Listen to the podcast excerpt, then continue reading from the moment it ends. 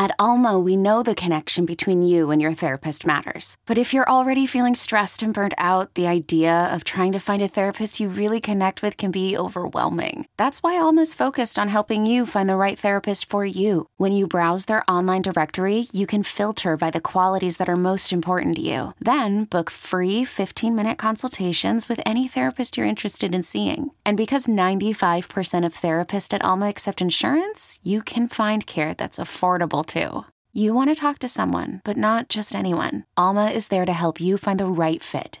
Visit HelloAlma.com/therapy30 to schedule a free consultation today. That's HelloAlma.com/therapy30. You could spend the weekend doing the same old whatever, or you could conquer the weekend in the all-new Hyundai Santa Fe. Visit HyundaiUSA.com for more details. Hyundai, there's joy in every journey. Decker, Jim Rodriguez here with you. We are excited about this. We've got Brendan Tobin, host of the BetQL show, Tapped Out. Welcome to the show, Brendan. Before we get into UFC 277, I want to ask you, I've seen this story popping up everywhere. Le'Veon Bell, Adrian Peterson getting into boxing. Is this good for the sport? And what is your thought on this? I mean, you know, with the way things are now, Aaron, what's bad for the sport of boxing? Jake Paul boxes. Everybody boxes now, you know.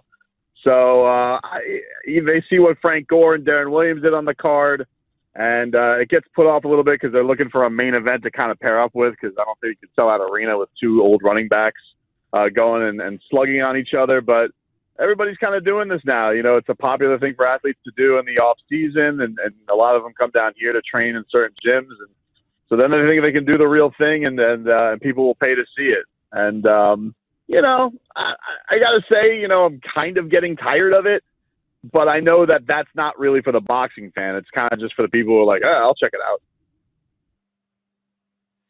Hey, Brendan, Jim Rodriguez here. You've had me on your show, and you've asked my thoughts on Jake Paul. Well, now I want to ask you your thoughts on Jake Paul fighting next week in Madison Square Garden. I mean, that's in and of itself, that Jake Paul is the main event at Madison Square Garden in a boxing event, and he's actually fighting for the first time an actual boxer, not an NBA guy, not an ex-MMA guy that wasn't a striker.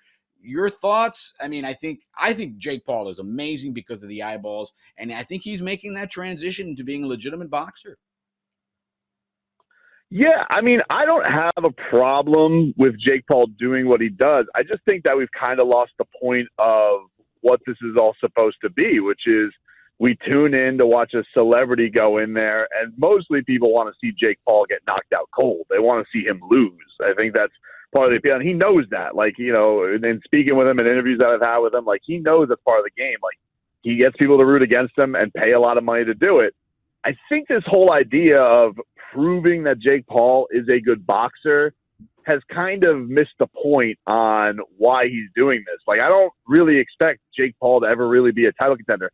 And I don't know if that's because Jake Paul is now kind of in the culture of boxing. He does have, you know, legitimate trainers and legitimate sparring partners, and he's in the promotion. He's done wonders for somebody like women's champion Amanda Serrano, and it was a great fight with Katie Taylor. So I don't know if he's gauged towards more like, I want to be legitimized by this whole boxing world, but I don't know how many people are going to go pay to see him fight the son of a guy who was relevant 25 years ago. Like, I know they have somewhat of a sparring beef, but it was much more interesting when he was going to fight Tommy Fury. You have the Fury name. Tommy Fury is a big deal in the UK. He's a big reality star as well. So that just had more mainstream appeal to this next week. So I think for it to be interesting, he has to go do what he did to Woodley in the last fight and get a viral knockout for people to keep caring, because I don't know if people are forking over $60 to watch him fight next week.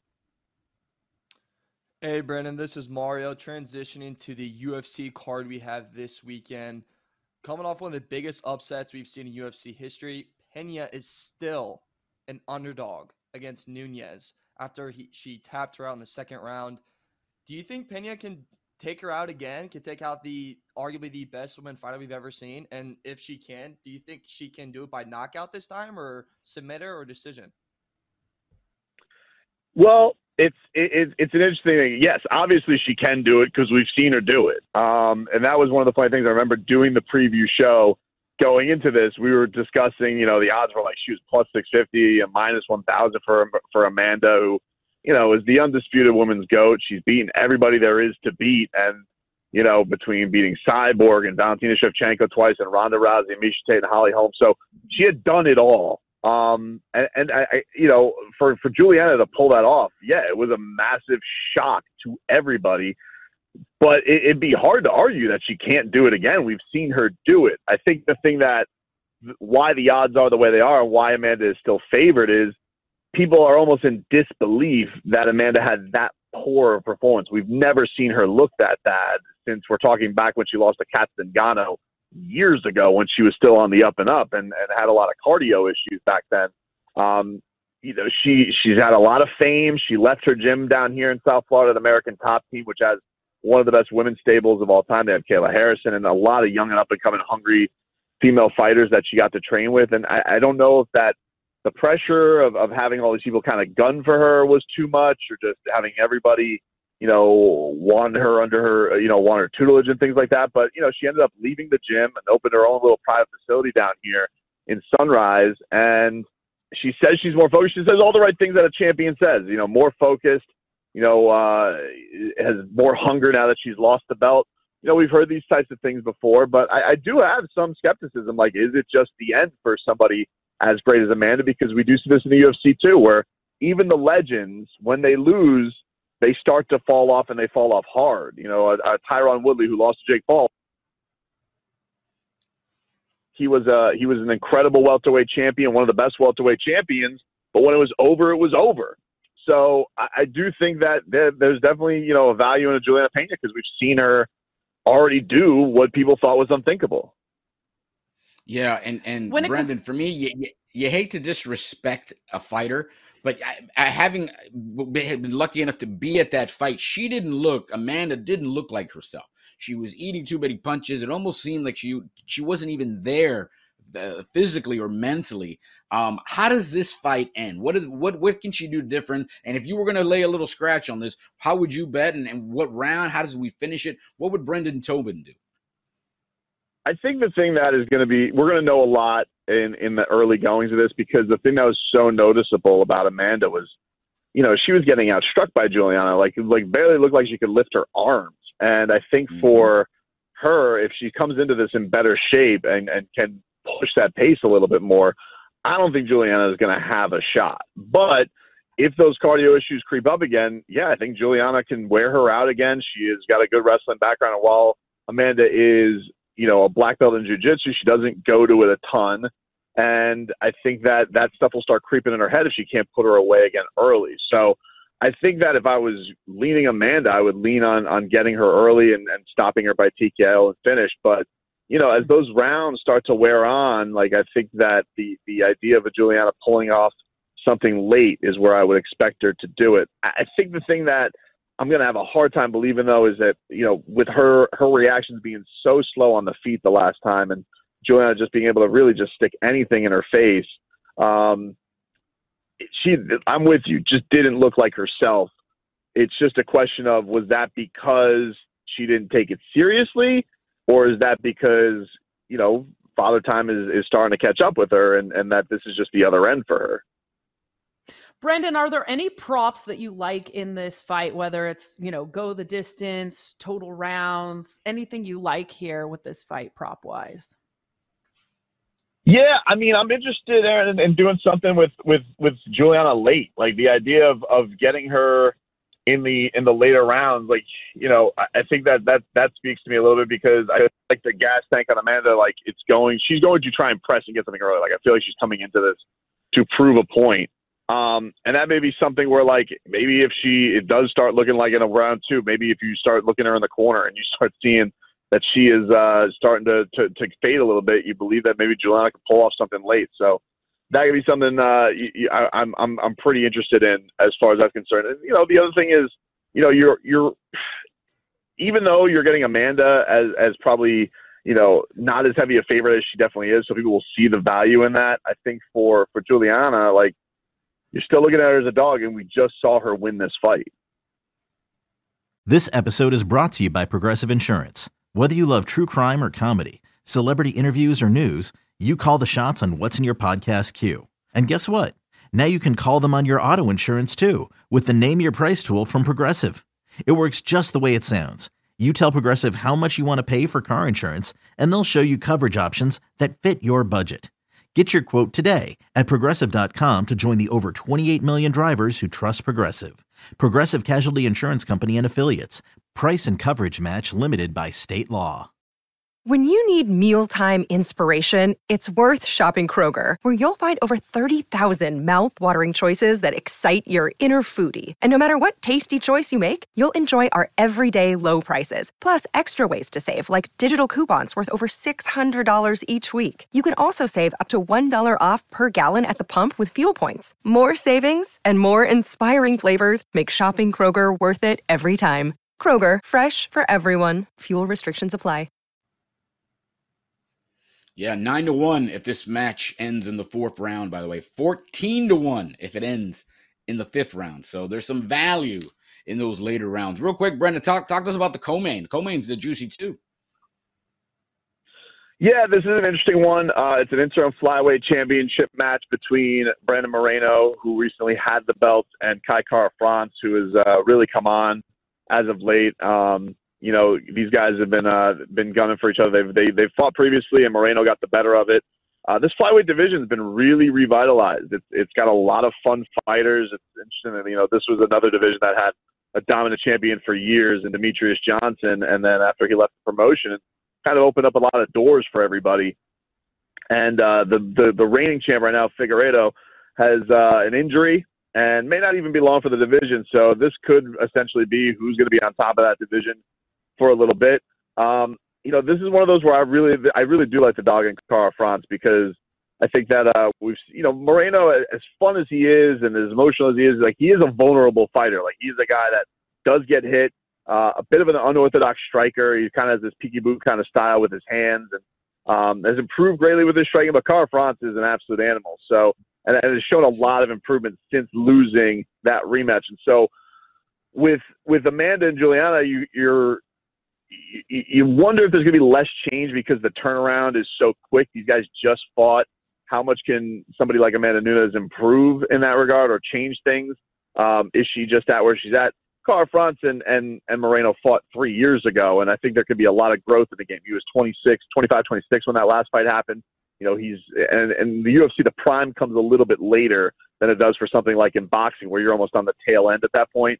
A lot of these fighters don't really hit their prime until they get to like 30 years old and 31, 32. It really doesn't end till like around 34. So Kara-France is an interesting one for me going into this one. You kind of mentioned it in your answer right there. Moreno's a experienced jiu-jitsu mastermind, black belt in jiu-jitsu, where France is the opposite, stand-up guy, wants to really duel it out, only a blue belt in jiu-jitsu. And for those who don't know, that's a pretty big gap. How quick do you kind of expect for Moreno to try to really go to the ground and try to get him on a submission? Yeah, I think he knows what his path to victory is. But, you know, the thing is with even the guys who are good on the ground is, you know, he's been in some fun slugfest now the last couple times against somebody like Figueiredo.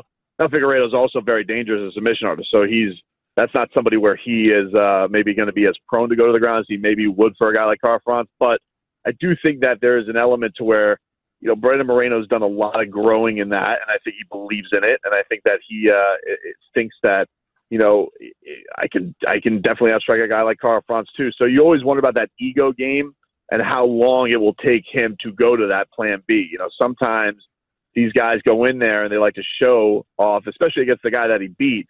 No. I'm going to show you that I can outstrike you too. And so that's always interesting to me, is like, when do they go to that plan B in the midst of a match, and especially against the guy that he's already been in there with.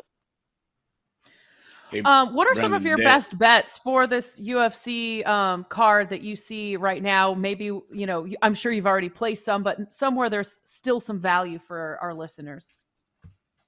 I got to tell you, you know, the one that is interesting to me is Anthony Smith versus Magomed Ankalaev, because Ankalaev is like one of these scary Russians. Everybody is like very high on, and you know, a lot of the guys we have on, they almost feel like some of the Russian fighters, their odds get swung so heavily. Not necessarily, you know, like a Khabib or one of these guys that's just a killer wrestler. Like, he is a really, really good striker, but he hasn't been steamrolling people. Like, he's gone and he's gone. He's a very much been a point fighter. Like, he's been going to the cards. Whereas Anthony Smith, being at the heights of the sport that he's been and been in there with the best of the best in this weight class, for him, I think he's a plus 400 right now. I just think there's a lot of value in that. Like, for the guy to be at the absolute best in this division already, and for Ankalaev is still kind of proving his way. He's been in the UFC for a while, but you know, now is the time where everybody kind of thinks, oh, this is going to be the next time. I mean, I don't know. I think a guy like Anthony Smith is very, very live there. And for me, he is the one I look on the card and I'm just like, that's just too tasty to me to stay away with the guy. With the guy who's been in there with the best of the best, the John Jones, the Glover Teixeiras, where maybe he's cut short. He's also on a win streak right now. He's been finishing fools. He's super tough, well-rounded. I mean, he's good on striking. He's good in wrestling. He's good, good all over the place. And I think that Ankalaev is definitely solid, but I just think it's a little bit too, I look at that and I'm just like, man, that just seems way too lopsided for where both of these guys are at in their career. Maybe as opposed to like a Derek Lewis, who's also taking on one of those Russian guys who's looking at him and they're saying he's a gatekeeper, but you know, Derek Lewis has been a little bit more up and down, and Anthony Smith's in the middle of a 3-fight win streak. Awesome. That was Odyssey's Brendan Tobin on the Roman guest line. Get a free online evaluation and ongoing care for ED, all from the comfort and privacy of your own home. Go to getroman.com/BetQL now to get $15 off your first month. That's getroman.com/BetQL. So awesome to have Brendan on. Some bets I'm going to place and tail. I wanted to ask him about his Twitter bio photo, because that really is something. Do you know about that really quick, J-Rod? Because I have questions. Well, he's a morning show host here in Miami, so he's one of those wacky morning show guys, man. That's all you need to say. He's a good listener. He's a good dude.